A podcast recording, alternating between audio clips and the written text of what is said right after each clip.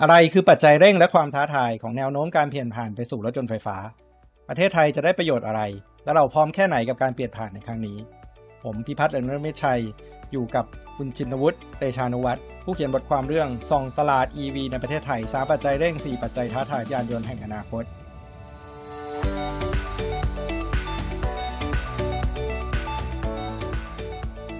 Macro Talks คุยประเด็นเศรษฐกิจไม่ตกเทรนด์ กับ KKP Research สวัสดีครับคุณจินันสวัสดีครับครับในรอบ 2-3 ปีที่ผ่านมานะครับ เราเริ่มได้ยินข่าวแล้วก็เรื่องราวเกี่ยวกับรถยนต์ไฟฟ้า หรือที่เราเรียกกันว่า EV เพิ่มขึ้นเรื่อยๆนะครับหลายๆคนเนี่ยก็รู้จักจากผู้ผลิตรถยนต์ EV หน้าใหม่นะครับ อย่างเช่น Tesla นะครับที่เป็นข่าวเกลียวกราวมาตลอดนะครับ หลายคนบอกว่าจะมาปฏิวัติโลกแห่งรถยนต์นะครับ แล้วก็จะทำให้รถยนต์สันดาปภายใน หรือที่เราเรียกว่า ICE เนี่ย นะครับถูกเลิกใช้ไปนะครับแล้วปัจจุบันเนี่ยเราเห็น Market Cap ของ Tesla เนี่ยครับใหญ่กว่า Market Cap ของค่ายรถยนต์ใหญ่ 5 ค่ายของโลกนะครับ อย่าง Toyota Volkswagen Daimler GM แล้วก็ BMW รวมกันเลยนะครับ Market Cap ใหญ่ขนาดนั้นนะก็สะท้อนให้เห็นถึงความเชื่อมั่นของนักลงทุนนะครับที่มีต่อทิศทางการเติบโตของ EV นะครับแนวโน้มในประเทศไทยเองก็เหมือนกันนะครับ ล่าสุดเนี่ยคณะกรรมการนโยบายยานยนต์ไฟฟ้าแห่งชาตินะครับหรือ EV Board เนี่ยก็ได้ประกาศว่า ในปี 2035 นะครับ หรือ 14 ปีข้างหน้าเนี่ย ไทยจะเลิกขายรถยนต์สันดาปภายในหรือ ICE เลยนะครับ จะให้ขายเฉพาะแต่รถยนต์ไฟฟ้าเท่านั้นนะครับ เป้าหมายดังกล่าวเนี่ยเป็นไปได้แค่ไหนนะครับ อะไรจะเป็นอุปสรรคหรือปัจจัยเร่งต่อตลาด EV ในประเทศเรา นะครับ แล้วถ้าเกิดเราจะต้องเปลี่ยนมาผลิต EV จริงๆ เนี่ยนะครับ ประเทศไทยพร้อมแล้วจะต้องปรับตัวอย่างไรบ้างนะครับ วันนี้เราจะมาคุยกันนะครับอ่าแล้วก็ครับสิ่งที่เราเห็นอันนึงเนี่ยนะครับก็คือในปี ที่ผ่านมาเนี่ยนะครับ ถึงแม้ว่ายอดขายรถทั่วโลกเนี่ยจะหดตัวหนักจากปัญหาโควิดนะครับ แต่ยอดใหญ่รถยนต์ EV เนี่ยยังไปได้ดีใช่ไหมครับ แล้วก็สัดส่วนของครับ EV ในโลกเนี่ยเพิ่มขึ้นจากสักแค่ 1.3%เนี่ยขึ้นมาเป็น 4%กว่าๆใน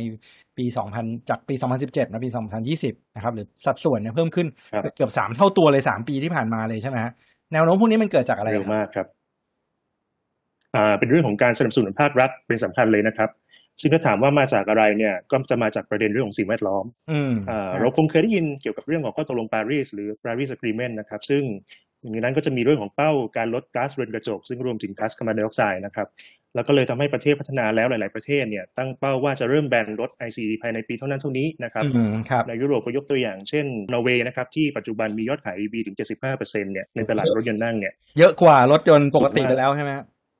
สูงมากครับใช่ครับ ก็กำหนดว่าจะเริ่มแบนรถ ICE ในปี 2025 นะครับ อีกประมาณ 3-4 ปีนี้เองนะครับครับ อังกฤษเยอรมนีเนี่ยเริ่มแบนในปี 2030 ฝรั่งเศสในปี 2040 เป็นต้นนะครับ เอ๊ะแล้วพวกนี้มันเป็นเป้าลอยๆไหมฮะ หรือว่าเขาจะพยายามทำให้ได้จริงอ่าไม่ใช่เป้าลอยๆ แน่ๆครับ คือเขามีแบ็กอัพด้วยนโยบายที่เป็นรูปธรรมแล้วก็จับต้องได้ด้วยนะครับๆอ่ายกตัวอย่างเช่นในยุโรปเองนะครับ ก็ทำเรื่องของราคา ยกตัวอย่างเช่นเรื่องของการยกเว้นภาษีมูลค่าเพิ่มนะครับ หรือการให้ subsidy หรือให้เงินอุดหนุนผู้ซื้อนะครับ รวมถึงด้านพวกสิทธิประโยชน์ต่างๆ เช่น การขึ้นทางด่วนครึ่งราคาจะให้จอดรถฟรีได้แล้วก็วิ่งในเลนรถเมล์ได้นะคอืรับมครับนอกจากนั้นเองเนี่ยก็ยังมีเรื่องของการบังคับในฝั่งผู้ผลิตด้วยนะครับ โดยกำหนดว่าให้ผู้ผลิตเนี่ยจะต้องมีเรื่องของทั้งฟลีดที่มีการผลิตรวมกันเนี่ยจะต้องมีการปล่อยก๊าซคาร์บอนไดออกไซด์เฉลี่ยเนี่ยต้องไม่เกินเท่านั้นเท่านี้นะครับอ๋อทำให้พวกบริษัทผู้ผลิตรถ ICE เนี่ยต้องผลิต EV ขึ้นมาส่วนหนึ่งเพื่อมาถัวเฉลี่ยเรื่องของค่าค่าของ CO2 ไปด้วยนะครับครับครับอ่า นอกจากยุโรปแล้วเนี่ยที่ทำเนี่ยก็จีนก็จะเป็นเป็นตลาดที่ใหญ่ที่สุดนะครับของเรื่องของ EV เนี่ยก็ทำแบบเดียวกันนะครับทั้งหมดทั้งปวงเนี่ยทำเพื่อให้มีตลาดมันมีขนาดใหญ่พอที่จะทำให้เกิดเรื่องของ network effect นะครับคือเครือข่ายผู้ใช้นะครับที่ใหญ่ขึ้น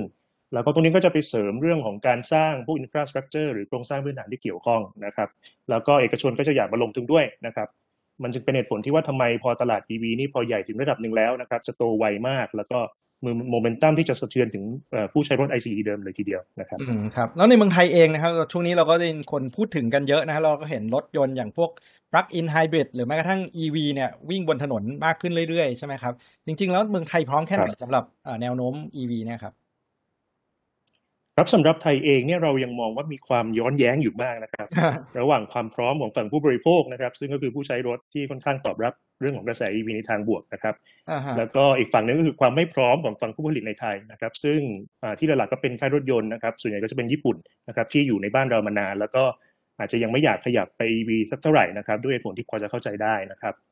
อ่าประเด็นก็คือเรามองนะครับว่าในอีก 2 ปีข้างหน้าเนี่ยตลาด EV จะเริ่มพัฒนาไปไวมากเลย นะครับจากปัจจุบันนี้เนี่ยที่เรามีรถปลั๊กอิน EV คือพวก EV ที่ที่เสียบปลั๊กชาร์จได้เนี่ยนะครับครับกับรถไฮบริดที่เป็นรถยนต์นั่งเนี่ยรวมกันบนท้องถนนเนี่ยประมาณ1 8 0 0 0 0คันจาก 10 ล้านคันนะคอ๋อรับเลยฮะแสนแปดก็ยังถือว่าน้อยมากนะครับไม่ถึง2%อืมครับแต่ว่าถ้าไปดูในแง่ของยอดขายเนี่ยมันก็ถือว่าเติบโตได้เป็นบวกแล้วก็เติบโตสูงด้วยนะครับต่อเนื่องเนี่ยอ่าเมื่อเทียบกับตลาดรถในประเทศที่หดตัวต่อเนื่องมา 3 ปีติดต่อกันแล้วนะครับจริงๆ หลายๆท่าน ไม่แน่ใจว่าตามดูอยู่หรือเปล่า แต่ว่าตลาดรถบ้านเราเนี่ยมันชะลอตัวมามา3ปีติดติดๆกันแล้วนะฮะตั้งแต่ปีอืม2018เป็นต้นมานะครับครับ เราเห็นว่านะครับผู้บริโภคไทยเนี่ยค่อนข้างพร้อมที่จะเปลี่ยนไปใช้ EV นะครับอ่าผลสำรวจล่าสุดเนี่ยบอกว่ามากกว่า 40%ของกลุ่มตัวอย่างในไทยเนี่ยจะซื้อรถคันต่อไปเป็น EV นะครับขณะที่ราคา EV เนี่ยเราก็จะเห็นว่าจะมีการทยอยปรับลดลงเรื่อยๆนะครับจากเรื่องของราคาแบตเตอรี่ที่เป็นต้นทุนสำคัญของ EV ที่จะถูกลง แล้วก็มีการแข่งขันจะเพิ่มมากขึ้นด้วย ก็แสดงว่าต้นทุนเอ่อในแง่ของการใช้รถการ ownership cost เนี่ยมันจะต้องถูกลงใช่ไหมฮะใช่ครับ ราคาตอนนี้ตั้งต้นอาจจะยังสูงอยู่นะครับครับ ถึงแม้ว่าตัวค่าใช้จ่ายเรื่องพลังงานจะถูกกว่า ค่าใช้จ่ายเรื่อง maintenance จะถูกกว่า แต่ว่าด้วยความที่ราคา EV ปัจจุบันมันยังสูงอยู่ ฉะนั้นในแง่ของความคุ้มค่าในปัจจุบันอาจจะยังไม่ได้นะครับ แต่อีกสองสามปีข้างหน้าเนี่ยเป็นไปได้ว่าจะเห็นจุดนั้นนะครับ แล้วก็ทำให้เรื่องของความคุ้มค่าเนี่ยจะเกิดขึ้นในปี 2023 นะครับ ซึ่งเรามองว่าจะเป็นปีที่น่าสนใจ เพราะว่า ตลาด EV เนี่ยจะเริ่มเติบโตขึ้นมาอย่างมากนะครับ แล้วก็เรามองว่าตลาด EV เนี่ยในปี 2023 เนี่ยจะจะโตขึ้นถึง 5 เท่าจากปัจจุบันนะครับอ่ายอดขายเขาจะแตะถึงประมาณ 20,000 คัน หรือประมาณ 3%ของตลาดรถยนต์นั่งในปี 2023 นะฮะซึ่งถ้าพูดถึง 20,000 คันใหญ่แค่ไหนก็ต้องบอกว่ามันมากกว่ายอดขายรถตู้ในประเทศทั้งปีเลยทีเดียวนะครับครับแล้วก็ เราก็มองว่าหลังจากนั้นเนี่ย EV ก็จะเติบโตขึ้นมาอย่างก้าวกระโดดจากการที่ทุกฝ่ายเนี่ยกระโดดเข้ามาเล่นกันนะครับอืมก็เรียกว่า EV น่าจะสามารถปักธงในประเทศไทยได้หลังปี 2023 เป็นต้นไปใช่ไหมฮะใช่ครับเอ่อเพียงแต่ธงที่ว่าเนี่ยอาจจะไม่ใช่ธงไทยหรือธงญี่ปุ่นอ๋อนะครับแต่เป็นครับธงจีน เป็นธงจีนนะครับอ่าสาเหตุก็เพราะว่าเรามีเรื่องของข้อตกลงเขตการค้าเสรีอาเซียนจีนอยู่นะครับที่เราไปเซ็นไว้ตั้งแต่ปี 2005 นะครับในนั้นเนี่ยมีการยกเว้นภาษีนำเข้าในสินค้าในหมวดที่เรียกว่ารถยนต์อื่นๆ นะครับครับซึ่งทุกวันนี้เนี่ย EV นำเข้าจากจีนเข้ามาในไทยเนี่ยก็ใช้สิทธิ์นำเข้า0%ในหมวดตรงนี้นะครับ ถ้าพูดถึงรถยนต์ไฟฟ้าในวันนั้นทุกคนคงนึกถึงรถกอล์ฟเป็นหลักถูกไหมฮะอ๋อก็เลยไปเซ็นปล่อยเอาไว้ให้ใช่ไหมฮะใช่ แล้วเราเข้าใจว่าถือไทยเป็นความไม่ได้ตั้งใจ ไทยน่าจะเป็นประเทศเดียวในอาเซียนที่เอ่อเขียนตรงนี้ไว้ว่าเป็นศูนย์เปอร์เซ็นด้วยใช่ไหมฮะมีหลายประเทศที่เป็นมีเป็น exclusion ไปนะครับ คือยกเว้นตลาดไปในตลาดหลักๆหลายที่ใช่อืมครับครับ งั้นเลยกลายเป็นว่าด้วยความได้เปรียบตรงเนี้ยเอ่อรถยนต์จากจีนเนี่ยจะได้เปรียบในแง่ของราคาใช่ไหมครับ เพราะเลยอย่างที่เราเห็นเอ่อรถญี่ปุ่นเนี่ยพยายามจะนำเข้ามาทั้งคันแต่ก็ราคาสูงมาก แต่พอรถยนต์จีนเอาเข้ามาเนี่ยก็ทำสามารถทำราคาจนผู้บริโภคกลับมาและสนใจได้ใช่ไหมครับ ใช่ครับยกญี่ปุ่นนี่ถึงจะเข้ามาเนี่ยก็ต้องโดนภาษีเรื่องของเจเทป้านี่ก็ยังต้องเสีย 20%นะครับภาษีนำเข้า อืมครับ เกิดกลายเป็นว่า EV ที่นำเข้ามาเนี่ยจะกลายเป็นรถยนต์นำเข้าทั้งคันจากจีนทั้งหมดเราจะไม่ได้ผลิตในประเทศไทยเลยหรือเปล่าครับอ่าเป็นไปได้ครับว่าเกือบทั้งหมดเนี่ยที่เราใช้เนี่ยจะนำเข้ามาจากจีน ต้องอย่าลืมว่าปัจจุบันเนี่ยจีนเป็นตลาด EV ที่ใหญ่ที่สุดของโลกนะครับแล้วก็เขาก็มีบริษัทผลิตแบตเตอรี่ที่ใหญ่ที่สุดของโลกถึง 4 บริษัทนะครับนำโดยบริษัท CATL ฉะนั้นเขามีเรื่องสเกลนะครับเขามีเรื่องเทคโนโลยีแล้วก็มีต้นทุนต่อหน่วยที่ต่ำกว่าเรานะครับแถมยังมีสิทธิภาษีนำเข้า 0%ได้อีกนะครับ ท่ากับว่าเขาเนี่ยได้เปรียบเราตั้งแต่เรายังไม่ได้เริ่มผลิตเองด้วยซ้ำไปนะครับอืมครับ ความน่ากลัวก็คือว่าหากปล่อยไปอย่างนี้ครับแม้แต่บริษัทรถยุโรป หรือแม้แต่บริษัทรถญี่ปุ่นเองที่มีฐาน IC ในไทยอยู่แล้วเนี่ย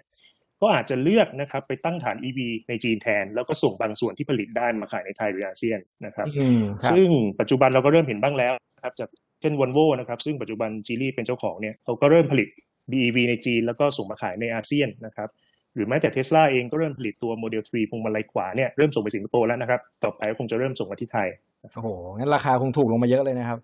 เราก็เริ่มเห็นภาพแล้วนะครับ ว่าแนวโน้ม EV เนี่ยเป็นกระแสในโลกที่กำลังมาแน่ๆ เดี๋ยวเราจะมาคุยกันต่อนะครับ ใน part ที่2นะครับว่าโอกาสและความท้าทายของการเปลี่ยนผ่านไปยังกระแสรถยนต์ไฟฟ้าเนี่ยของไทยจะเป็นอย่างไรนะครับและไทยพร้อมแค่ไหนที่จะเตรียมรับกับแนวโน้มที่กำลังจะเกิดขึ้นนี้